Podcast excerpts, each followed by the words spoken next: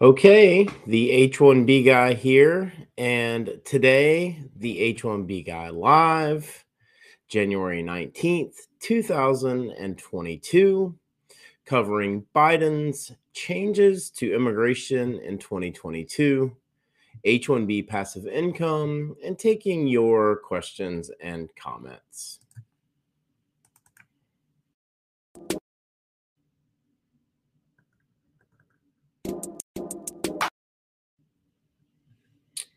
But before we get started, I'd like to ask you, if you haven't already, to please subscribe to the H1B Guy channel here on YouTube and like this video so that I can continue to produce more content like this for you.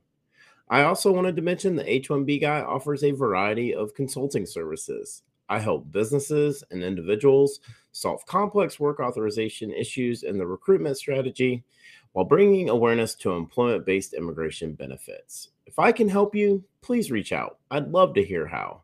And you can book an appointment directly with me via the h1bguy.com. Today's live stream is brought to you by Syndesus and Path to Canada, the ideal plan B for high skilled immigrants currently located in the U.S. whose status may be uncertain, and by perm-ads.com the industry leader in providing a seamless experience for employers and immigration attorneys navigating the complex perm recruitment ad phase of the labor certification process. Well, wanted to jump in here this afternoon um, and do a, kind of a midweek live stream here today. Um, it's been a couple of weeks, uh, right around the end of the year, since we last uh, did a live stream broadcast. Um, so wanted to to take some time out here today and um, you know do a little bit of coverage on some articles from last week, some news that I didn't get a chance to cover, um, some news that's come out this week, and uh, overall just kind of discuss a question that I've been getting kind of frequently. Um, and I had uh, somebody reach out to me via Instagram um, we went back and forth on this topic a good bit and uh, thought it might be a good segment um, for some content here on this channel, and that's you know H1B passive income. Uh, but before we jump into to that, and before we get into to Biden's you know immigration changes for 2022, um, I saw earlier in the week um, that USCIS came out and said that they would be accepting dates of filing um, for the February 2022 visa bulletin. If we remember, you know, moved up to, um, uh, you know, a, a, good good amount. I think we're in September now of 2013 um, for those dates of filing. And the last time, if I'm remembering correctly, I think it was 2020, February of 2020 uh, was the farthest that USCIS accepted uh, dates of filing to, to my recent memory. Um, I'm sure that uh, that some of you out there may may recall um, something that that maybe is more recent. But during uh, that August, or excuse me, October uh, November, December 2019, and then January, February of 2020. Uh, uh, dates of filing, I believe, were used over those five months, which was one of the longer periods.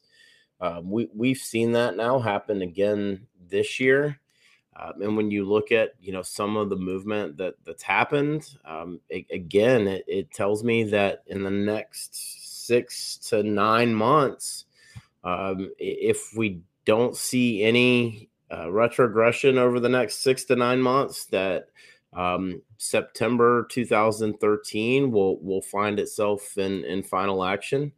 Uh, but I thought that was an interesting move. It's a question that, that several of you and I have been going back around is, you know, are they going to use dates of filing again in February? I was 50 50 on it. I, I lean towards final action. Um, generally, it, it to me, it, it feels like USCIS uses dates of filing in in Q1, um, but you know here we are uh, in the second month of of Q2, and uh, uh, dates of filing are, are again uh, being utilized. So I thought that was was really interesting.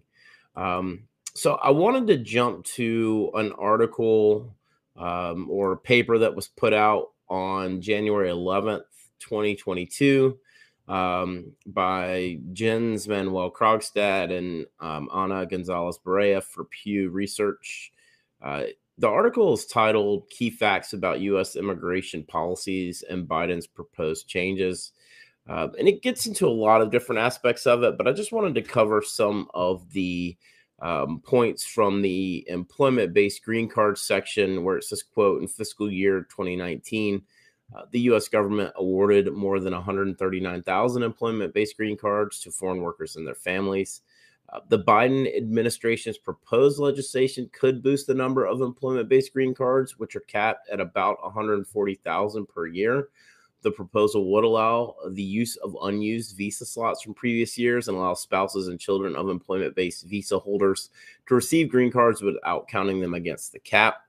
Um, these measures could help clear the large backlog of applicants. The proposed legislation would eliminate the per country cap that prevents immigrants from any single country uh, to account for more than 7% of green cards issued each year. Uh, earlier in the year, I covered uh, an article that Stuart Anderson had posted in, in Forbes from, um, you know, the NFAP, uh, where he talked about some of these potential changes. When I read this piece from Pew, it feels like the U.S. Citizenship Act of 2021 and not as much um, the provisions that were hotly debated and contested in the Build Back Better um, and even some form of the Eagle Act. I mean, this this text right here from from Pew really feels like to me it, it reads straight from the U.S. Citizenship Act of 2021. Again, if we remember, that was day one legislation for the Biden administration. Um, that that text was um, submitted by Senator Menendez uh, from New Jersey, um, and you know really championed part of their big overall immigration reform and plans for their first 100 days. And then we really never saw anything happen from that.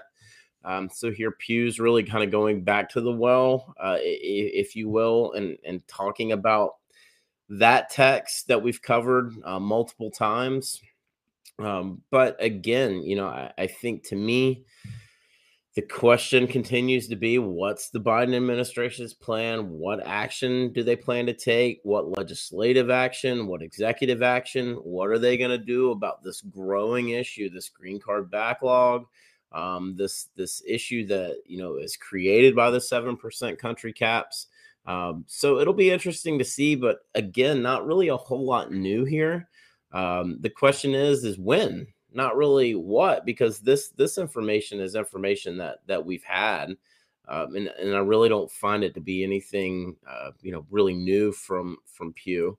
Uh, so moving on to the section about h1b visas said quote in fiscal year 2019 more than 188000 high skilled foreign workers received h1b visas. H1b visas accounted for 22% of all temporary visas uh, for employment issued in 2019. This trailed only the H2A visa for agricultural workers, which accounted for nearly a quarter, 24% of temporary visas. In all, nearly 2 million H 1B visas were issued from fiscal years 2007 to 2019. The Biden administration is expected to review policies that led to increased denial rates of H 1B visa applications under the Trump administration. In addition, Biden has delayed implementing a rule uh, that would put in place a uh, by Trump that sought to prioritize H 1B visa selections based on wages, uh, which w- would have raised the wages of H 1B recipients overall. Um, Biden also proposed legislation to provide permanent work permits to spouses of H 1B visa holders. Uh, by contrast, the Trump administration had sought to restrict these permits. Uh, the Trump administration also created an electronic registration system that led to a record number of applicants for fiscal year 2021.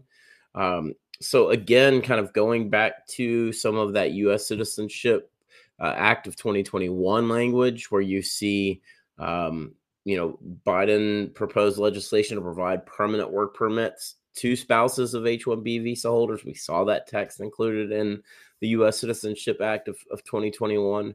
I thought the the data here around the 2019 numbers was interesting. When you look at 22% of all temporary visas were H1Bs, yet 24% of all temporary visas was H2As.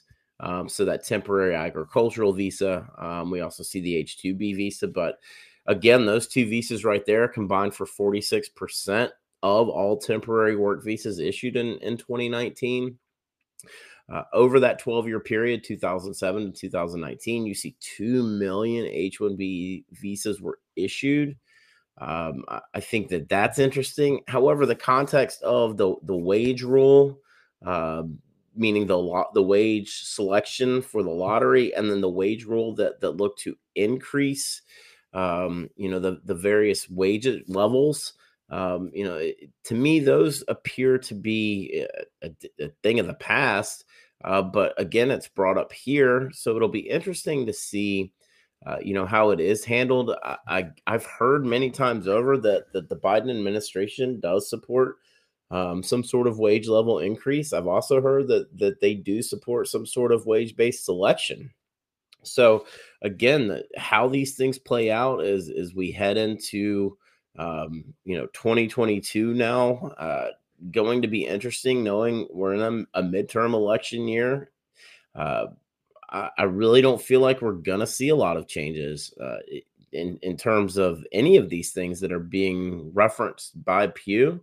Uh, hopefully, I'm wrong in that regard. Uh, again, I think we go back to what the root cause, one of the constant themes that we've had here on this platform, um, and what's created the the backlog that, as of right now, is is somewhere between um, you know, 3,300 to, to, to 3,800 days, depending on, on the fluctuation. Um, when you, you do that math, that's, that's a 10 year time frame. Uh, so uh, again, you know, I, I think that the awareness is there, the reluctancy to do something about it uh, in their first year, I think is very concerning. I mean, when you look at, um, we're we're coming up on a, a year almost since uh, the inauguration. Uh, so again, we look at, at what's happening within immigration, where the focus is. Uh, seems like the pre- priorities surrounding the the voting rights um, has has taken precedent, and and rightfully so. Uh, but when, right? I, I, think that continues to be be the question. Um, I saw something earlier today I thought was was pretty interesting um, that that talked about individual press conferences in their their first year in office. Um, and you know, President Biden had the least of of the the previous four presidents, uh, and least by by you know, well over half. So uh, again, this this this administration appears to want to to really work from uh, internally and within has been very, very secretive and, and very non committal um, to a lot of the questions that have been posed to them from an immigration point of view, uh, specifically around the green card backlog, around documented and undocumented dreamers, um, around processing delays. So we'll see what what happens um, here. I, I, think the next couple of months are going to be really interesting in in that regard. Um, just wanted to ask you if you haven't already, uh, make sure you're subscribed to the H1B Guy channel here on YouTube. Uh, like this video um, and click the bell for notifications so that you're notified anytime we do go live, like we have here today um, on January 19th at 4 p.m. Eastern. Um, if you're looking for ways that you can support the H1B Guy platform, you can do so through the super chat function here on YouTube. Um, if you are listening or watching on a podcast or a later episode, uh, you can also do so through buymeacoffee.com slash the H1B guy. Uh, if you have any questions or comments, please feel free to post those in the chat. Um, I've got a couple of more things I wanted to uh, to discuss, and and then if there are any questions or comments, we'll uh, we'll get to those um, towards the end of the stream. Wanted to thank everyone who's taken the time here to join me today. Um, everyone who sent me questions and comments, words of encouragement over the last couple of weeks. I just really appreciate your support. um, the fact that you know you take time to reach out to me and, and provide those words of encouragement thank you so much i can't do it without you can't do it without your support um, so i wanted to move into a question i've been getting a good bit and in the past i have covered um, you know a, a, few different things around uh, dual h1bs um, h1b uh, entrepreneurship and you know the 49% equity um, covered some of those things a, a, good bit. And i will tell you that um, this question I, I, think is interesting because it's around you know passive income on h1b so one of the things that, that i've found historically speaking in in folks that i've worked with that do come to the us on an h1b visa they're they're they're in search of an opportunity a better quality of life, and honestly, a maximization of their earnings potential, i.e., income. Um, uh, those are some traits, historically speaking, that that I've seen, um, and I think that uh, that goes hand in hand with uh, the question around you know H-1B passive income, and so the question that was was posed to me was was pretty direct, and and and it, that was you know, asking me about the possibility of an H 1B visa holder uh, creating income via Airbnb or Turo. Uh, I wasn't familiar with Turo until this, but it is a car rental platform similar to the Airbnb concept. And uh, you know, I think that that's a, a, a great strategy when you look at the possibility of maybe you own a home, you want to rent out a room, or um, even considering a you know multiple properties and and renting those out. Um, but I'll say this: there are plenty of other sites out there um, that are way more qualified to discuss this and how to make this work. Um, I'm sure most of you have seen or watched some of their their content before. Um, but but I think that that you know my two cents here is I, I just wanted to discuss this briefly because I think it's relevant and, and I think the biggest thing that we talk about here for those of you living and working here on H1B visa, um, I think the biggest thing that I want to instill in you is that how important it is for you to maintain your status. I, I hope that's one of the things that this platform here helps you do um, is is to maintain your status and so I wanted to talk about this because there could be a possibility um, through passive income turning into productive income where you could jeopardize your your H1B status. Uh, so I, I, thought it was worth at least talking about just for a few minutes here today. Um, so what I the conclusion I I came to um, is that the answer is is yes. You can be an H-1B visa holder and create income via rental, Airbnb or Turo. Um, but the biggest thing is that the rental properties or the car rental in this case are allowed as long as they are considered passive income. The other catch is that you are not allowed to individually broker the rental. Um, as I mentioned as well, you know, it cannot be considered productive income. That means you're actively buying properties um, and and renting them out as, as part of a productive income, meaning not a supplemental income to your current employment, but actual productive income, i.e., more than you're probably making on on an H-1B visa. So I interpret this to say that it's okay um, and I would imply that it's it's fine uh, if you do buy a property on H-1B visa outside of a property that you you already own, um, or a car as a rental investment. Again, though, you cannot facilitate the rental. Um, I think that that's a really big big piece of this. So you need to use like a broker, like an Airbnb or a Turo or a rental agency of some sort. Uh, so it's got to be done by a third party. However, I think the the but here is that owning multiple properties or cars to continue the comparison and listing them via Airbnb or Turo or using a third party rental site um, could lend itself to be considered more of a productive income. So, you know, again, this is my opinion. Um, I am not providing legal advice here in any way, shape, or form. Um, if you need that, you need to consult with an attorney, but I believe that you'll be fine as long as you're looking at one or two uh, properties here or one or two cars. Uh, but I think any more than that, and if the property is very popular and creates a lot of income for you, um, it may begin to create the assumption that it's productive income and you don't want to jeopardize your H 1B. That is the most important thing here. Okay. So I'll close out by saying this. I, I haven't personally used Turo, but I've used Airbnb, I've used Vrbo and I've used HomeAway um, many times to, to a fair amount of success.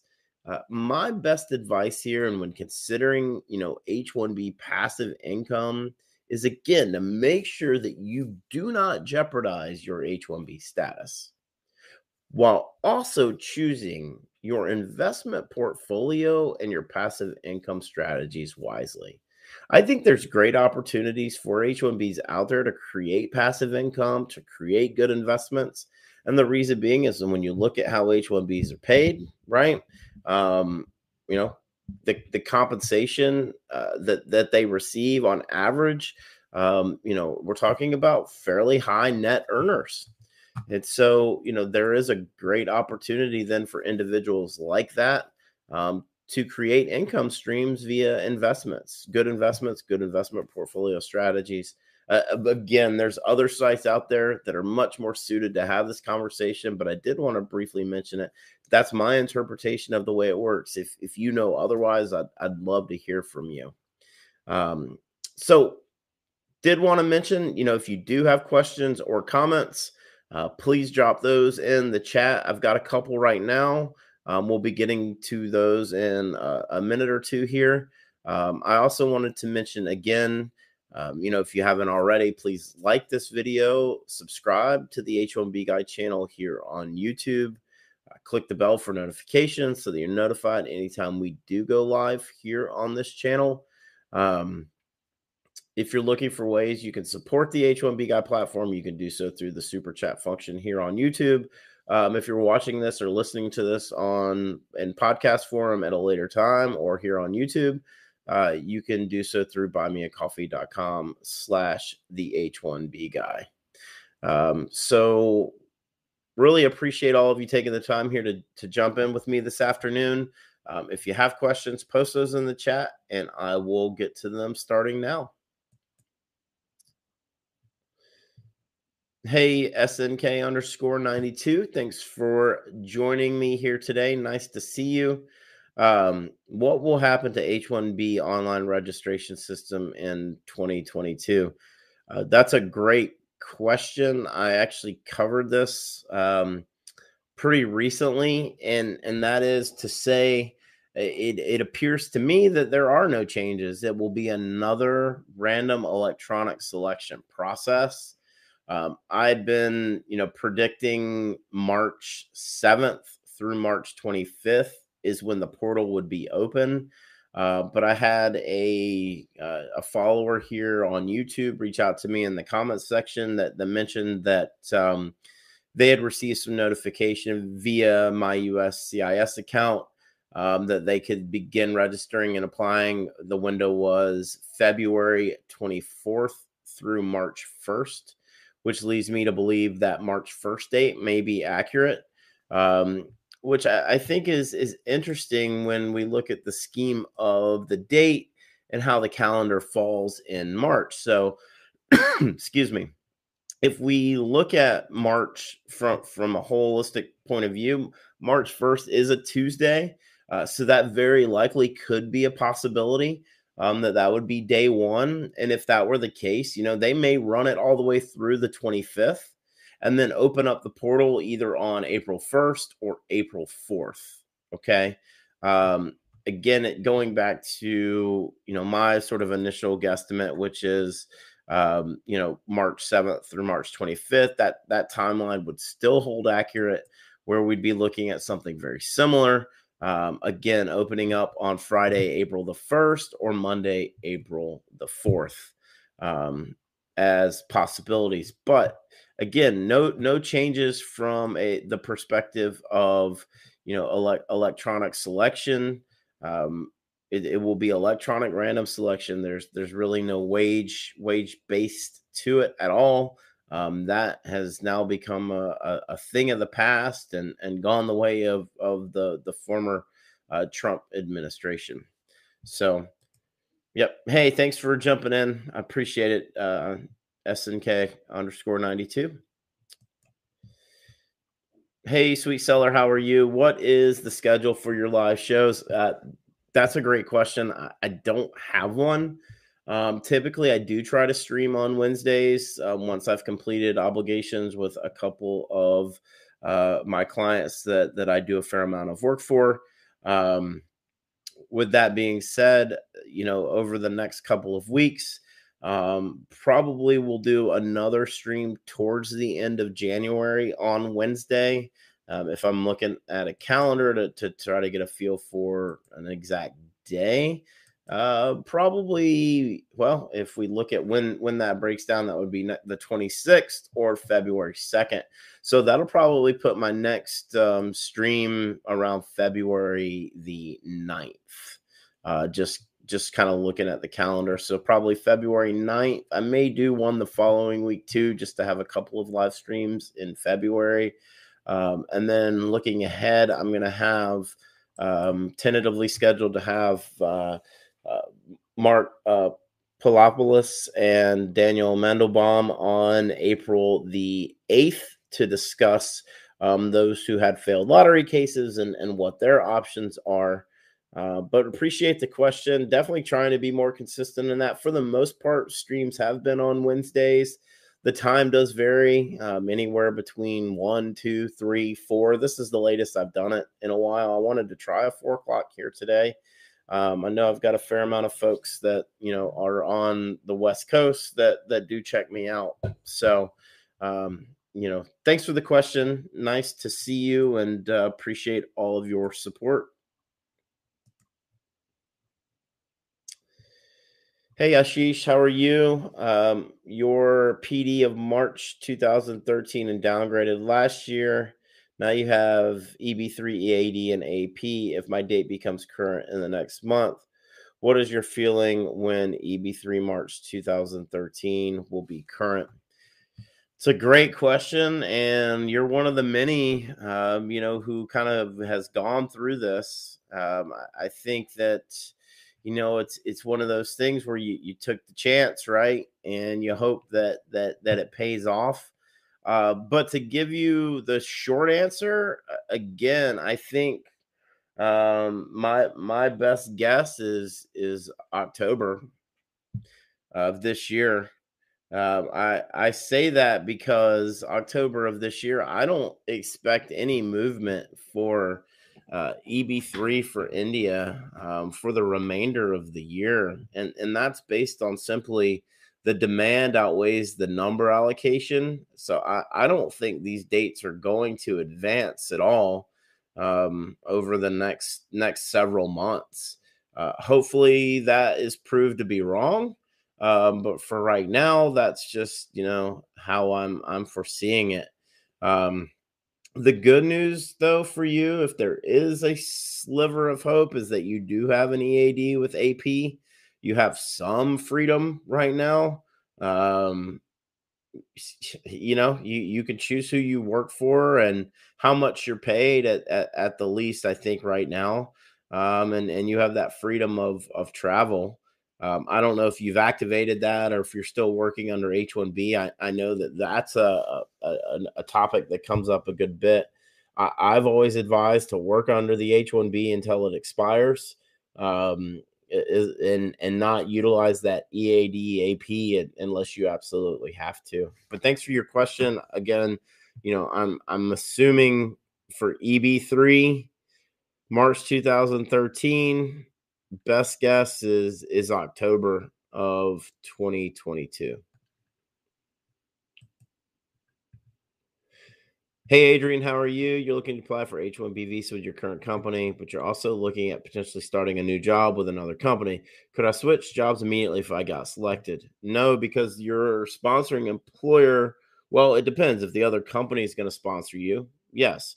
But if you're trying to stay with your current employer, they sponsor you and you're selected, they would need to file um, for. Um, uh, the the petition in its entirety, it would need to be approved, um, and then begin uh, effective date of October first. Uh, you'd need to work for at least 30 days at a minimum and have some sort of pay stub that you could provide before you'd be able to change employers. So, best case scenario for you is if the other company that you want to switch to, they would need to sponsor you, would be how I would handle that. Um, if if that's really the approach that you want to take. Otherwise, if your current employer sponsors you, they're selected. You need to have them submit the petition, get approval, and continue to work for them for a minimum period of time.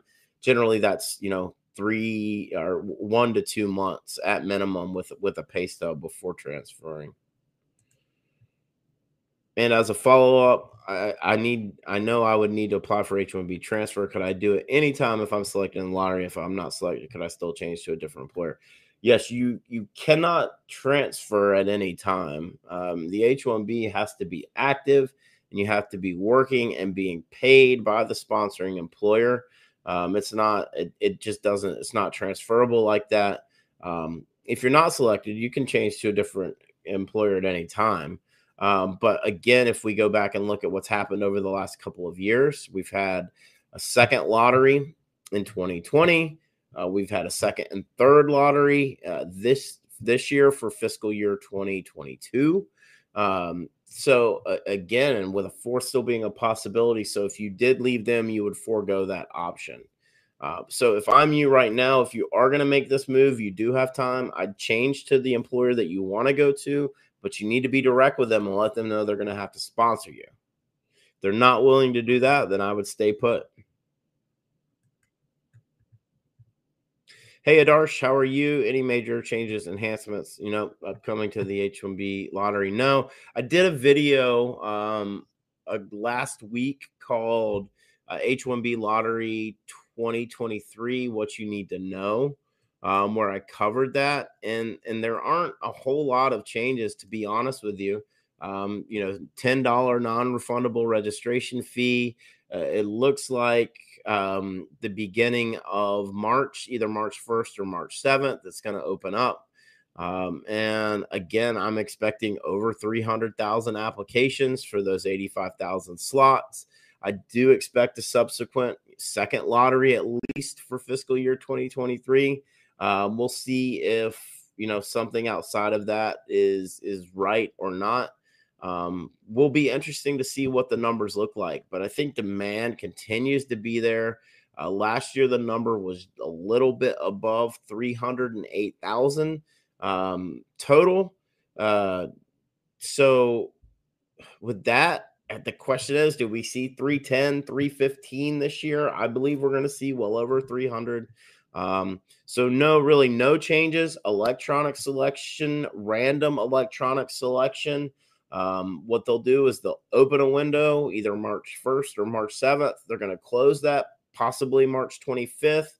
They'll notify individuals that they've been selected, and then the employer will begin able to uh, begin filing their paper petition, most likely either April 1st or April 4th.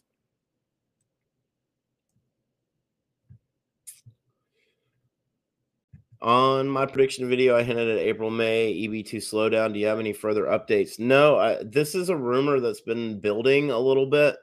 Um, I think a lot of people tend to believe uh, that if that is going to happen, retrogression in, in EB2 or slowdown, if you will, that it'll happen in the last quarter. So July, August, September. Um, I'm more of the inclination just based on some of the rumors that I've been hearing.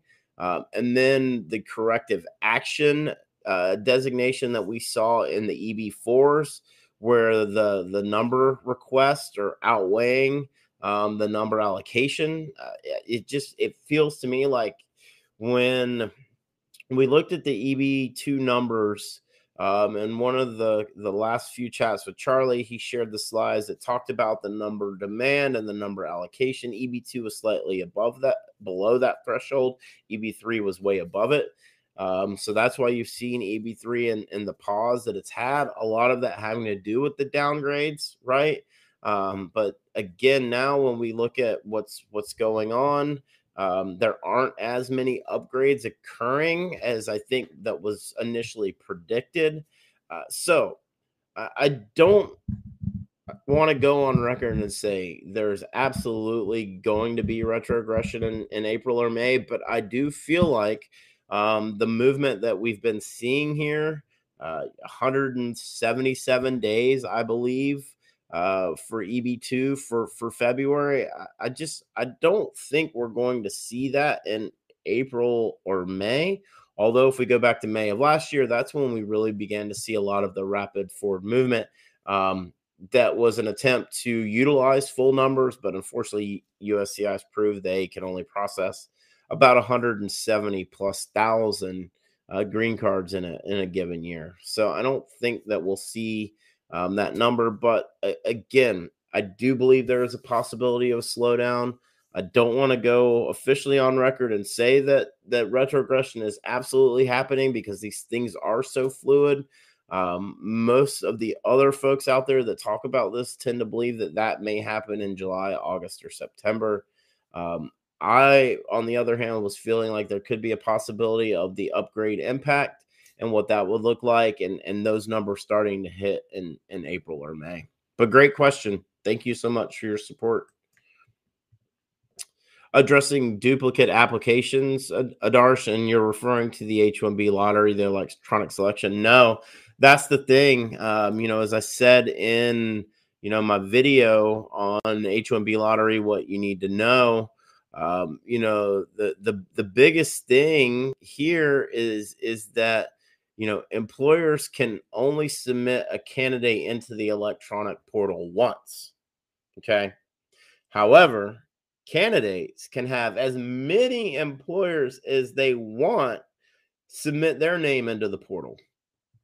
So it gives the candidate the option, but the biggest thing is is once selected, if the employer moves forward with the the paper app uh, petition, um, that is then if you have a duplicate paper petition, duplicate selection, you can't have two um, two paper petitions submitted on your behalf.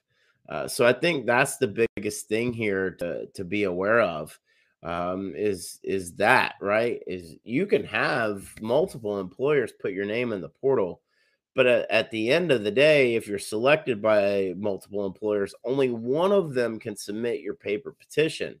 Otherwise, if there are multiples, all will be rejected. That's been my understanding of, of how the process has worked.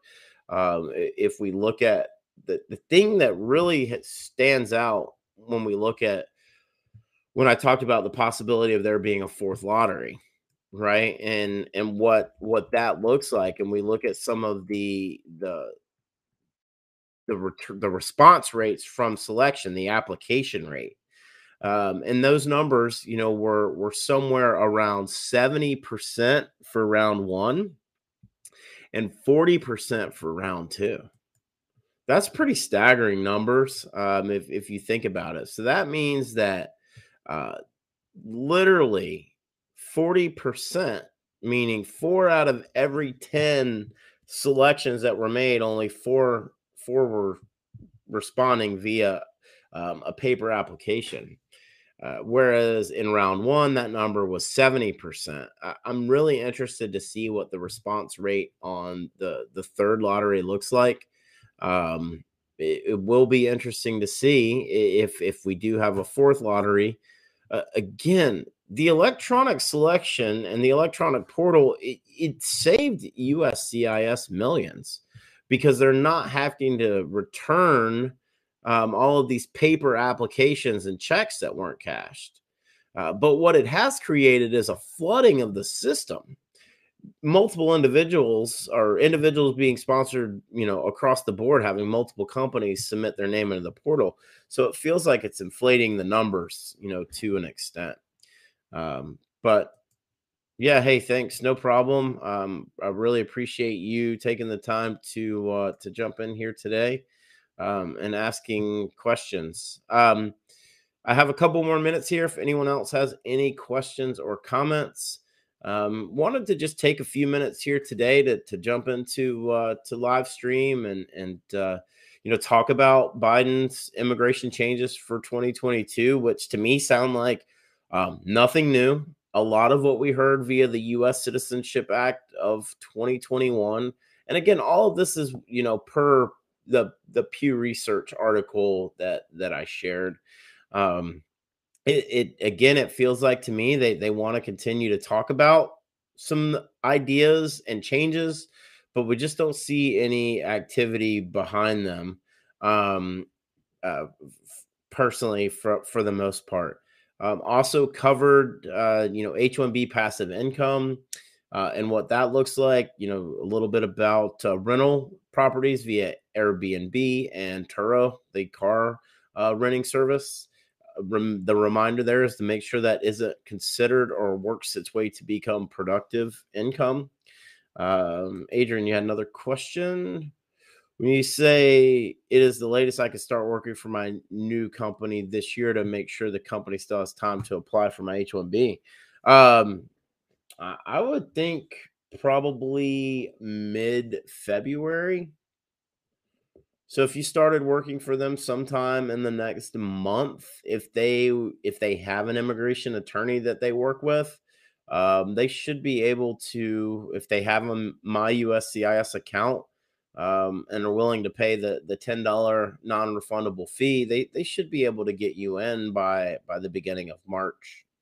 Um, so yeah, I, I think if we want an exact date, uh, looking at at February um, I'd say you would need to have started working for them by Valentine's Day, February 14th. I think that would be a good uh, good reference point for you um, to to make sure that that the new employer has has two weeks to to get with an immigration attorney, get the fees, and make sure that uh, that that you get submitted into the portal. Now that'd be cutting it close, but again, we're talking about you know that's what four weeks away i believe um you know it's, it's not not quite a full 30 days uh that that date you're probably 27 26 days or so um so if you're in final stages and you've got to turn in two weeks notice i mean you're right in that window right now um otherwise you know if if you do decide to join another company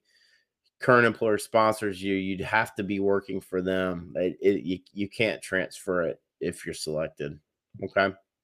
So I hope that helped you, Adrian. Um, all right. Well, wanted to say thank you to everyone uh, who took time to, to put questions in here today. Um, Adrian, uh, SNK, Sweet Seller, um, Ashish, uh, Adarsh, thank you for all jumping in here. Really appreciate you guys taking the time to uh, to join my stream and uh, post comments in the chat. If you are watching this at a later date, uh, of course, you can check out the h1bguy.com. You can reach out to me and contact me directly. Um, if you need time or you, you need my opinion, you can set up a time uh, via my Calendly to speak with me directly. Um, I love the opportunity to to work with you and and provide any guidance that that I may be able to, uh, based on you know my gosh 18 years now in staffing and work authorization. It's pretty crazy when I put it out there like that. Uh, but definitely working on um, some some new things. I'm working on a, a piece around uh, some H1B data um, that that I've been kind of combing through. Um, so you know, some wage data, some some organizational numbers. I think that are that are pretty interesting. I don't know when I'm going to put that out, uh, but hopefully that'll be sometime in the next few weeks. Um, but with that being said, I just wanted to remind everyone that today's live stream was brought to you by Syndesus and Path to Canada. The ideal plan B for high skilled immigrants currently located in the U.S. whose status may be uncertain. If you're facing an H 1B denial or OPT expiration, don't get caught off guard. Make sure you have a plan B, and Syndesus and Path to Canada are your answers. They'll gladly help you navigate the process. And if you're interested in finding out more, links can be found on my website uh, via the blog post of today's live stream, also in the video description here on YouTube, and also on the podcast. Um, to find out if you qualify, use that link and someone from Syndesus or Path to Canada will be in touch. And also by perm-ads.com, the industry leader in providing a seamless experience for employers and immigration attorneys navigating the complex perm recruitment ad phase of the labor certification process.